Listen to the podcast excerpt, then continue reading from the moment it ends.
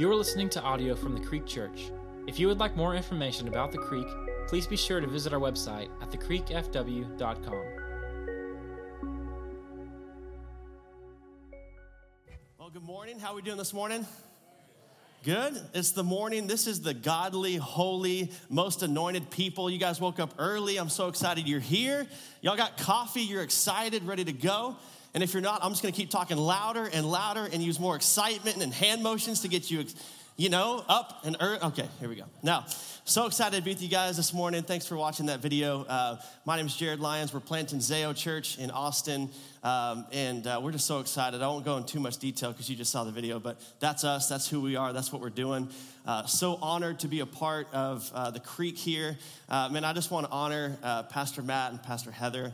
Uh, so, so we go way back with them. Now, uh, Pastor Matt was my wife's youth pastor, and uh, so, so she got to be really close to him. My wife and I started dating in college, and, uh, and, and she said, You got to meet my youth pastor. So I come and meet, meet Matt, and how many of y'all know Matt is just so chill, so cool, you know? So uh, it was, it was, he was just a friend. He was like champion us in, in our relationship, and, and he, uh, through some time, he offered me an internship to come work for him. So I really got my first start in ministry through him. Uh, he, he, I was an intern for him for a long time. He, he really taught me how to run ministry and to preach and, and, do different things. So if I'm terrible today, you can just blame Pastor Matt, all right? Uh, but he, he went on to marry us, marry my wife and I. And uh, so he's just a dear, dear friend of ours, and we love him so much. And so when we felt the call to plant a church, I, I, Matt was one of my first phone calls and told him, man, we're doing this. And he said, let's meet up. How can I help? I'll do anything I can. Uh, and so that's why you'll be seeing me around a little bit. And uh, we're so excited and honored to do so. Um, so we're just excited to be here. Uh, I'm traveling with my boy Johnny here. Johnny is uh, one of my best friends, and he's going to serve as our executive pastor and worship pastor. So we'll be around a bunch. We're going to start going to the staff meetings and, and just kind of plugging into the family here. Um, so, real quick, my family, you saw them in the video, uh, but this is my, my crew right here. Uh, I got two uh, girls, and then I finally got my son. Uh, so, I'm, a, I'm the weird one. People are always like, you know, you finally got your son, yeah. And I'm like, I wanted four girls. So, I mean, I, am, I embraced my son. I, I, now I'm getting more and more excited, but man, look at those two girls. I want two more of those, you know, like they're so cute.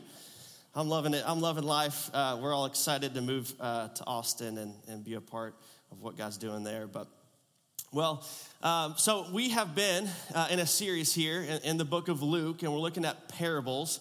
And I say we because I've been I've been following online and, and just kind of joining the series.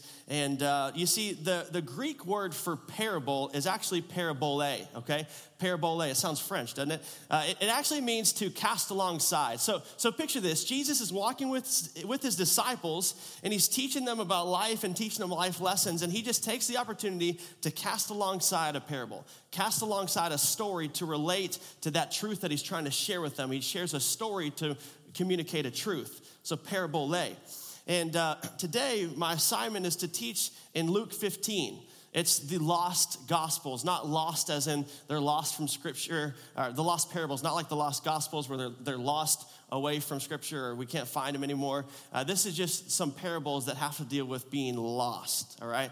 Being lost. We're looking, we're going to look at the lost sheep, the lost coin, and the prodigal son. And uh, the prodigal son was lost, as we all know, and we're going to look into that story today.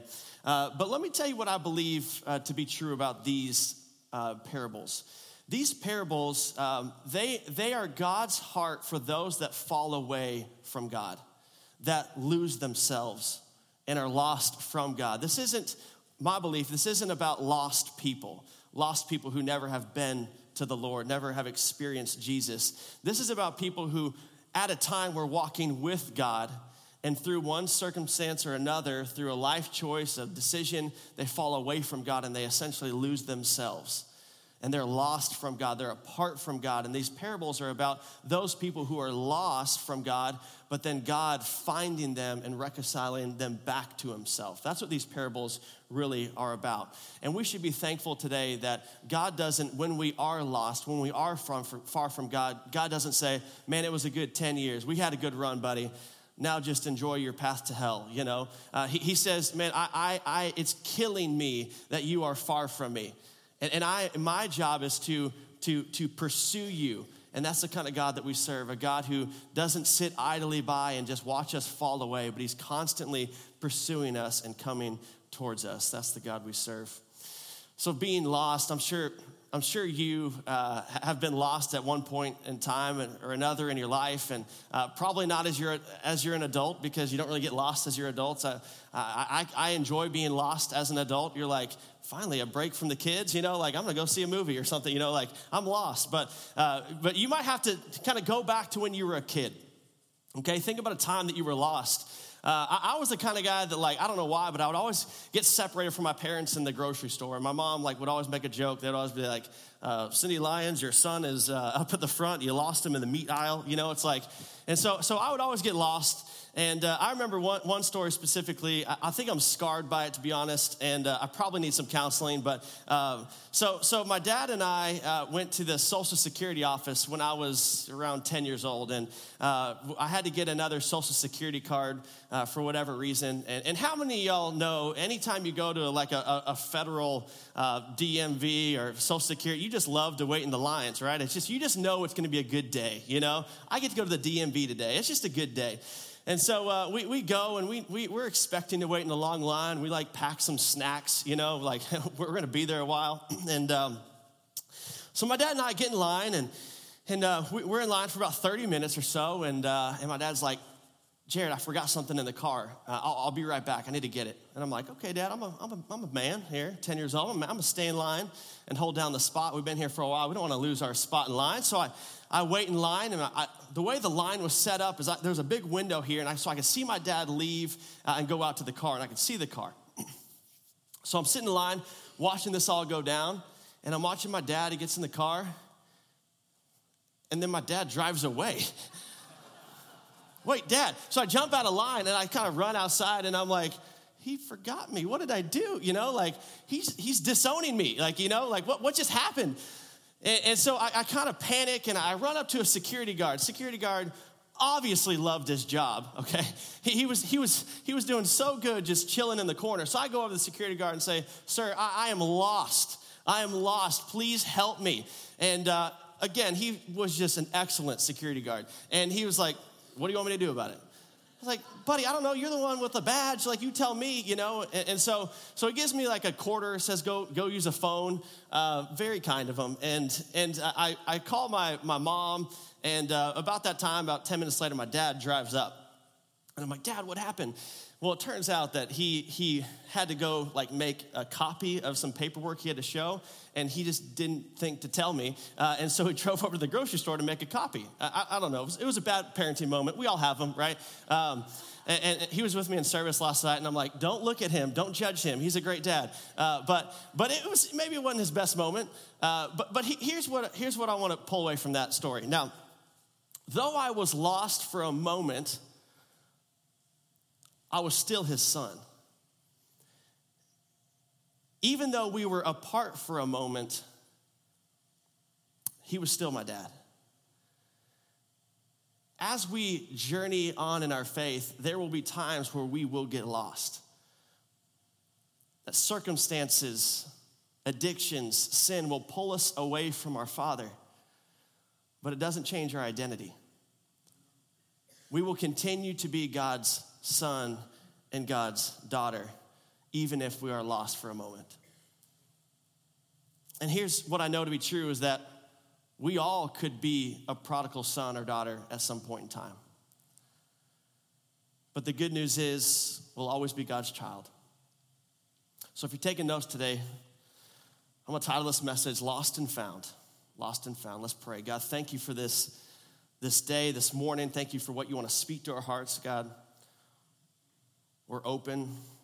We're ready to hear from you. In Jesus' name, amen. Well, so Luke 15, Luke 15 uh, ends with the prodigal son, but uh, there's two little parables in there that I want to hit on briefly. Uh, that's the, the lost sheep and the lost coin. Now, all three of these stories are in response to, uh, at the very beginning of Luke 15, these tax collectors are trying to trap Jesus and ridicule him for hanging out with sinners. And so this is the three stories are in response to the tax collectors giving Jesus a hard time about hanging out with sinners. But that's what I love about Jesus. Jesus didn't just say, Bless you, sinners. He didn't just say, I hope you come around and I hope to know you someday. He, he actually went and not only talked to them, but he would have meals with them and do life with them and, and literally would love them to himself. And I believe that's what we're supposed to do as the church. We're not just supposed to sit idly by and, and judge sinners because how many of y'all know that never works? the, the people who are far from God don't like it when Christians judge them. Uh, instead, they like it when you kind of get into their life and love on them and, and ask them how they're doing and how you can help and be a part of what they're doing. And you actually become a part of what God's doing in loving them back to Jesus. Uh, and that's what, that's what Jesus did. He's our example. So let's look at these two. Uh, the first one is the lost sheep. We'll go ahead and read it here, Luke 15, uh, verse 4. What man of you, having a hundred sheep, if he has lost one of them, does not leave the 99 in the open country and go after the one that is lost until he finds it? And when he has found it, he lays it on his shoulders, rejoicing. And when he comes home, he calls together his friends and his neighbors, saying to them, Rejoice with me, for I have found my sheep that was lost. Just so, I tell you, there will be more joy in heaven over one sinner who repents than over 99 righteous persons who need no repentance. If you're struggling today, if you're feeling far from God today, take comfort in the fact that the kind of God that we serve, He's not the one that just stays with the people that love Him the most, but instead, He's willing to see us who are falling far from God. He's watching us he sees us fall from God and he says, I'll be right back. And he goes after us that are falling and far from God to bring them back into the fold. God's not just only consumed with those who are loving and praying and worshiping and praising him, he's, con- he's concerned about the other ones, the ones that are falling far from God. That's the kind of God we serve. So that's, that's the lost sheep. The lost coin is this. Let's go and read it. It's verse 8. Or what woman, having 10 silver coins, if she loses one coin, does not light a lamp and sweep the house and seek diligently until she finds it? And when she has found it, she calls together her friends and her neighbors, saying, Rejoice with me, for I have found the coin that I had lost. Just so I tell you, there is joy before the angels of God over one sinner who repents. What I love about this parable is that Jesus is comparing us, the people of God, to precious silver coins. Think about that. God didn't use an analogy like apples. Let's say apples. That a lady had a, a, a, thing of apples and, and one bad apple fell away and she, she searched the house trying to find that one bad apple. No, he, he compared us to precious silver coins to say that we are actually worth something. I know a lot of people don't think they're worth anything. And they would compare themselves to a bad apple or the odd one out. But that's not how God sees you. God sees you as a precious silver coin, and God is willing to turn the house upside down just to find you. He's willing to turn this world upside down just to locate you and bring you back in to the family. So that's the two that I, the two that we just hit that I, I kind of feel like the Lord is speaking to me about when I was reading through it. And, and, and I get it. If something's lost, then the owner goes and he finds it, then he throws a party to tell the world. That's kind of how these two have, have uh, developed here. But in reading that, I think about it and, and think to myself, what about those of us who lose ourselves? Because, because a, a, coin can't really lose itself, it just gets misplaced. And a, a sheep, sheep are dumb, they're stupid, you know. I don't know if any ranchers here, you know. Uh, sheep just kind of do their own thing, right? And so kind of just, just got lost. The, the shepherd forgot about it, misplaced it, and the, and the sheep goes off. But what about for those of us who have a conscience and who can make a decision? What if we lose ourselves? What if, what if we're the ones that walked away from God? What if, what if we're the ones that made a conscious decision and said, I'm choosing this over God? Will God still come after me? Is there still hope for me? And that's why I think Jesus tied in the, the prodigal son here, because it's a different story than the other two. So let's spend the rest of our time here talking about the prodigal son. Prodigal son, if you look at its title, the prodigal son, right there in, in Luke 15, but I think it could also be considered the loving father. Because this story emphasizes the love of the father more than it emphasizes the sin of the son. It talks a great deal about the father's love. The father's love. And, and just to take a moment here, it's always about the father's love. It's always about God's love, it's not about our sin. You see, freedom, if you want to experience freedom, it's not the absence of something, it's the presence of someone. And so, if you think about that, when we experience freedom, it's not because we focused on our sin, it's because we focused on God. So many people want to experience freedom in their life and they're stuck in some kind of circle. They're stuck in some sort of addiction, some sort of sin. And so what they do is they say, okay, I got to stop doing this. Okay, Jared, stop doing this. Jared, you need to stop doing this. Well, if all I'm thinking about is sinning, what am I going to continue doing? Sinning. The key to freedom is to stop talking and thinking and focusing on your sin and start focusing on God, start focusing on Jesus, start focusing on the cross getting involved in church and worshiping God. Well, now my focus is on God and not the sin. That's where freedom comes from. So the last two parables, the shepherd and the woman, they go after that which is lost. But check this out. This is what I love about the prodigal son. It's the memory of his father's goodness that brings the boy to repentance. If you take the Greek word of prodigal and you look it up in the Webster's dictionary, it's actually defined as lacking restraint. Lacking restraint. I think all of us can resonate with that. There's probably an area in our life where we lack restraint, where we're a little bit of a prodigal son or daughter. And I think the Lord wants to bring attention to that area today. So let's look at three points here. Three, three, this is three experiences that the son had. The first one is rebellion. If you're taking notes today, the first one is rebellion. It says that he went to the far country. Let's read it Luke uh, 15 11. And he said, There was a man who had two sons. And the younger of them said to his father, Father, give me the share of property that is coming to me.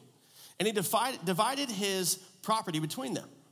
Not many days uh, later, the younger son gathered all that he had and took a journey into the far country. And there he squandered his property in reckless living. And when he had spent everything, a severe famine arose in that country, and he had begun to be in need. So he went and hired himself out to one of the citizens of that country, who sent him into his fields to feed pigs. And he was longing to be fed with the pods that the pigs ate, and no one gave him anything. So I think Pastor Matt said this last week. But it, it's actually Jewish law for the eldest son to receive twice the inheritance as the other kids. That was the Jewish law. And it was perfectly legal, it was perfectly right for a son to ask for his inheritance. But it wasn't nice. It wasn't a kind gesture because it would be as if the son said to the dad, Dad, I wish you were dead. Give me that which is mine.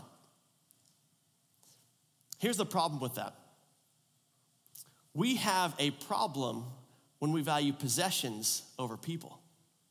And that's what the son did. He valued that which he was receiving instead of that, that who loved him.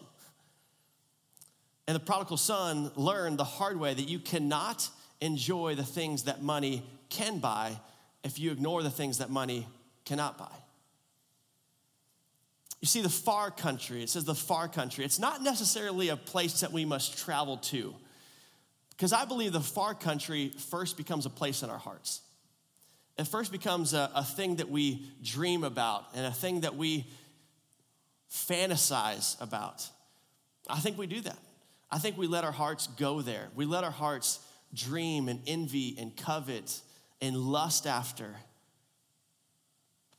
But here's the deal if we let our hearts dwell in that place, our feet are soon to follow your heart always goes first. So the boy, he lives it up, as we just read, but what goes up, come on, people, must come down, right? And sin does that to us. It promises something that it cannot fulfill. If you haven't figured out yet, sin is a liar.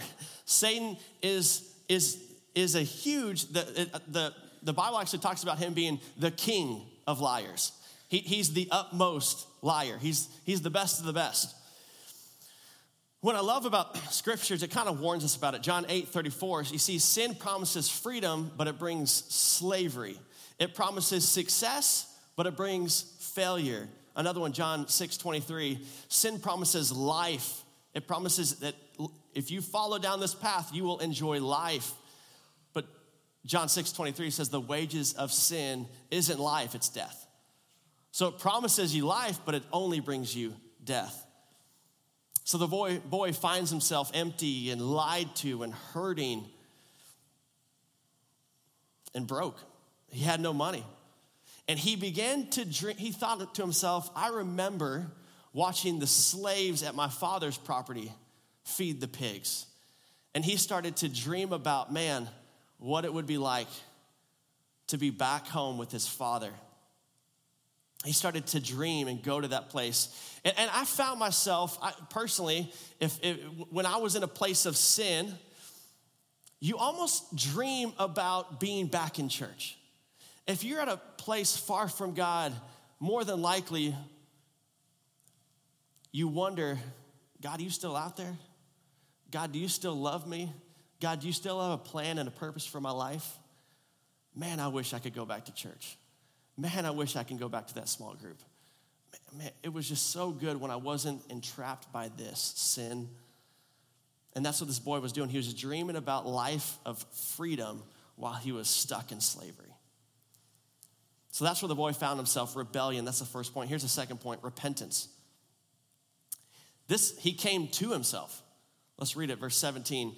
But when he came to himself, he said, How many of my father's hired servants have more than enough bread, but I perish here with hunger? I will arise and I will go to my father and I will say to him, Father, I have sinned against heaven and before you. I am no longer worthy to be called your son. Just treat me as one of your hired servants. So it said he came to himself. He came to himself. Another way to think about that is he came to his senses. He came to his sense. Now, that, that, that suggests that he was not himself. But now he came back to himself. You see, sin does this to people. It, sin makes people a little crazy. Sin makes people a little insane. Sin makes, the, makes people who they're not. I'm sure that you've known somebody who was stuck in addiction, stuck in sin, and they're just not who they used to be. Sin changes people.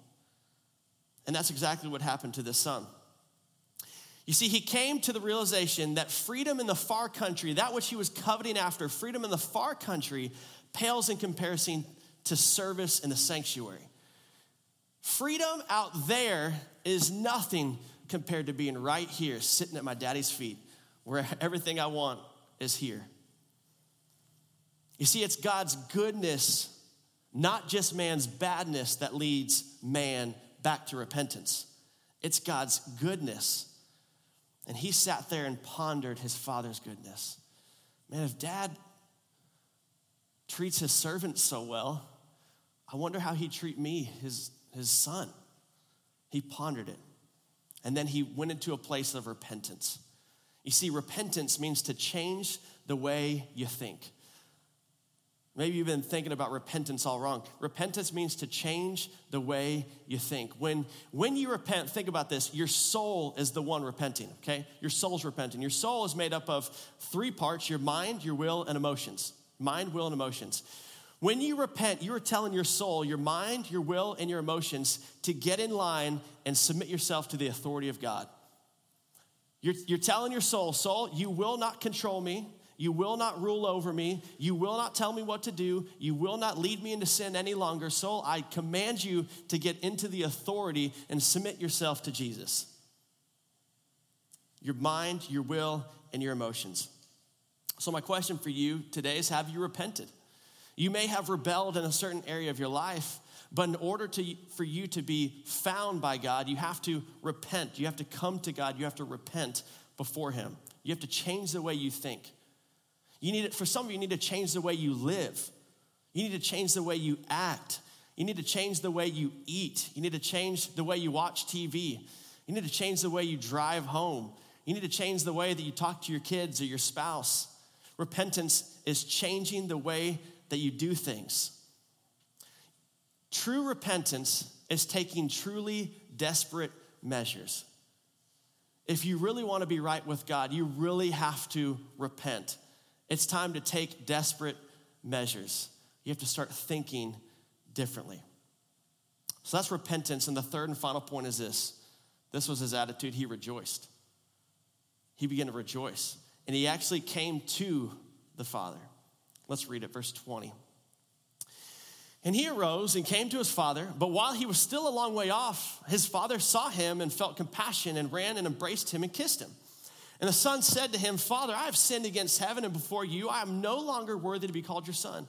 But the father said to his servants, Bring quickly the best robe and put it on him, and put a ring on his hand and shoes on his feet, and bring the fattened calf and kill it, and we shall eat and celebrate.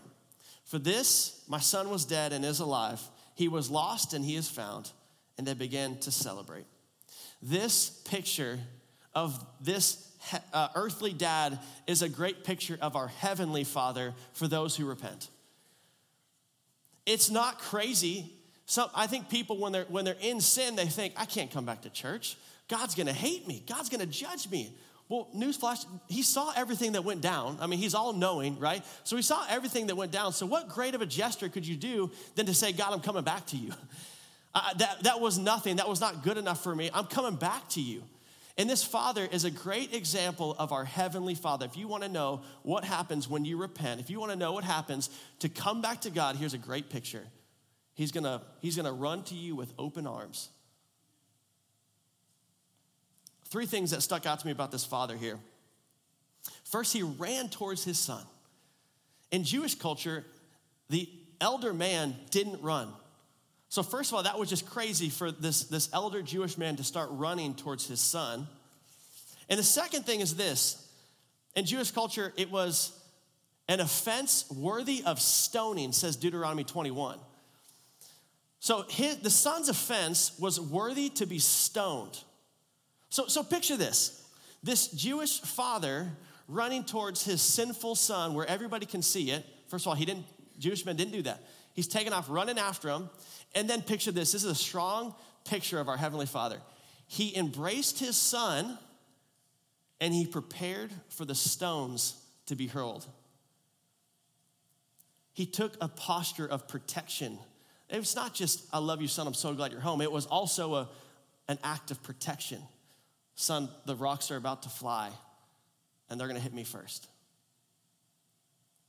What a great picture of our Heavenly Father who took the arrows, took the stones on our behalf on the cross.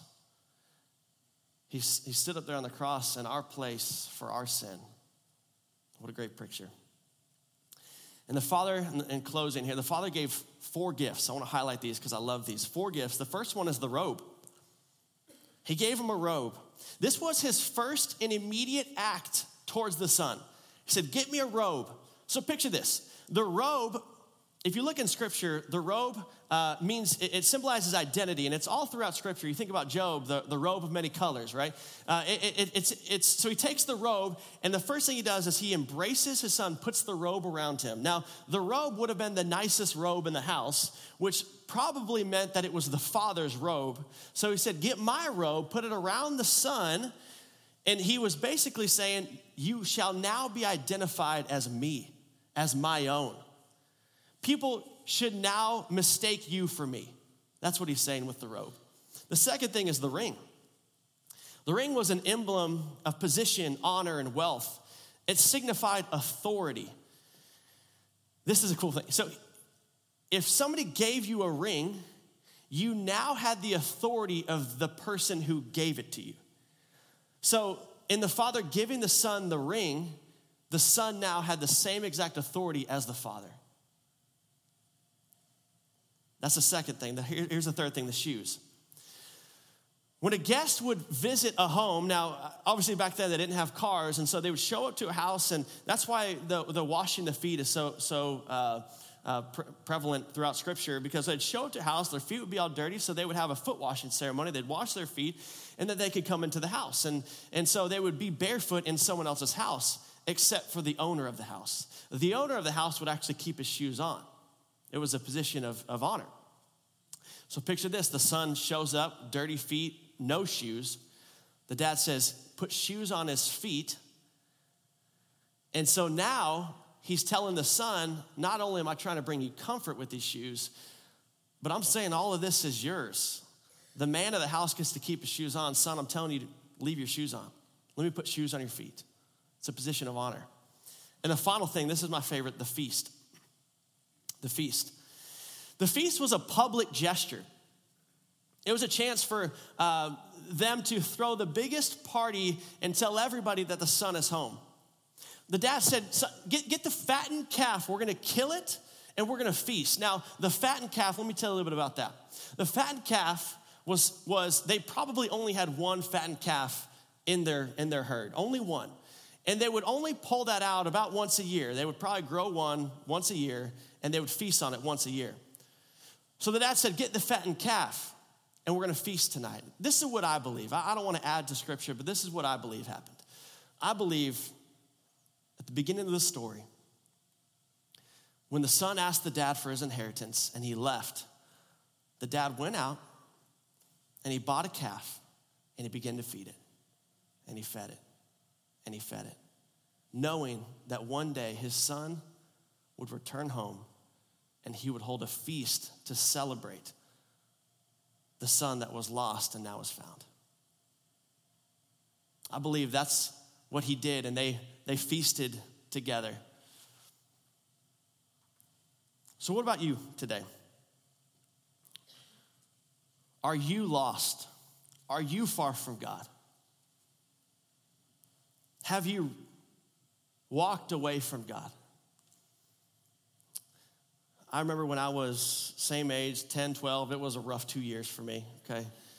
Uh, I, I was kind of going through this phase of going, like, I'm tired of this, I'm leaving, you know, and, and um, I told my dad, um, yeah, I was upset about something, and so I said, Dad, I'm running away, I'm leaving. So I go into my room and I start packing a bag. Like, I, I, mean, like, I think I asked my dad for a bag. You know, I was like, Dad, can I borrow your bag? Because I'm gonna run away from home, you know? So I get a bag, I start, I'm like, what do I pack here? You know, I don't like, so I think I packed like a couple pajamas. Like, I, I didn't have anything, you know?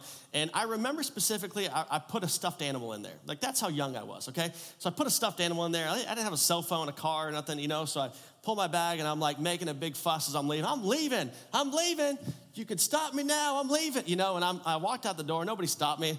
And, uh, you know, I, I, so I started walking the streets uh, for about 20, 25 minutes, okay? And I was like, this isn't as fun as I thought. And I'm going to come go back home.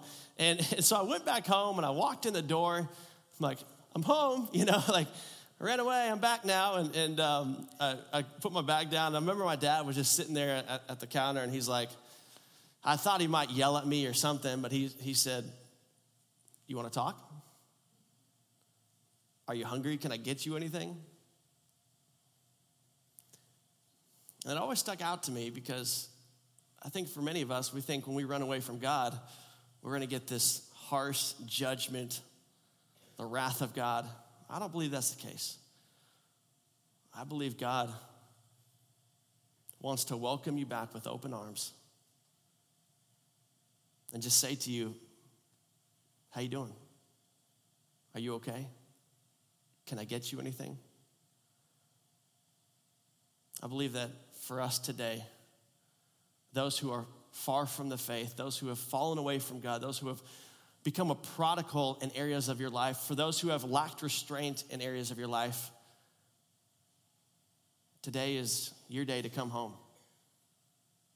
And God is waiting for you. He's ready to put a robe on your back, a ring on your finger, shoes on your feet. And when you ran away, he bought a calf. And he began to feed it and feed it and feed it. And for some of you, that calf is fat. it's been a while. And he's ready to feast because that which was lost is now found. Let me pray for you today. I just want you to take a minute and, and identify that area that you feel like you have become a prodigal in. Maybe it's with your whole life, maybe it's an area of your life. What's an area or a place that you have found that you are lacking restraint? Just let the Lord speak to you for a minute here.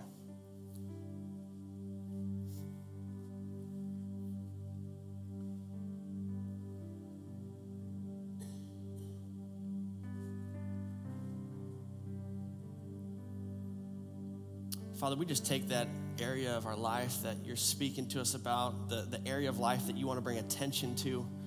And God, we just lay it at your feet. We say that freedom in the far country pales in comparison to service here in the sanctuary of God. God, that we just want to submit to you, that we want to give our lives to you, and not just our lives to say it, but every area of our life. And if there's an area of our life that is not wholly and completely submitted to you, God, in this moment we do so. We submit it to you, and we trust you with our whole lives. Thank you. Thank you that we were lost and now that we're found. Thank you that you're a loving Father. We thank you for it today. We love you. In Jesus' name, amen. Thank you for listening to this message from the Creek Church. We invite you to listen to other messages on this podcast, or if you have any questions, you can email us at info at thecreekfw.com.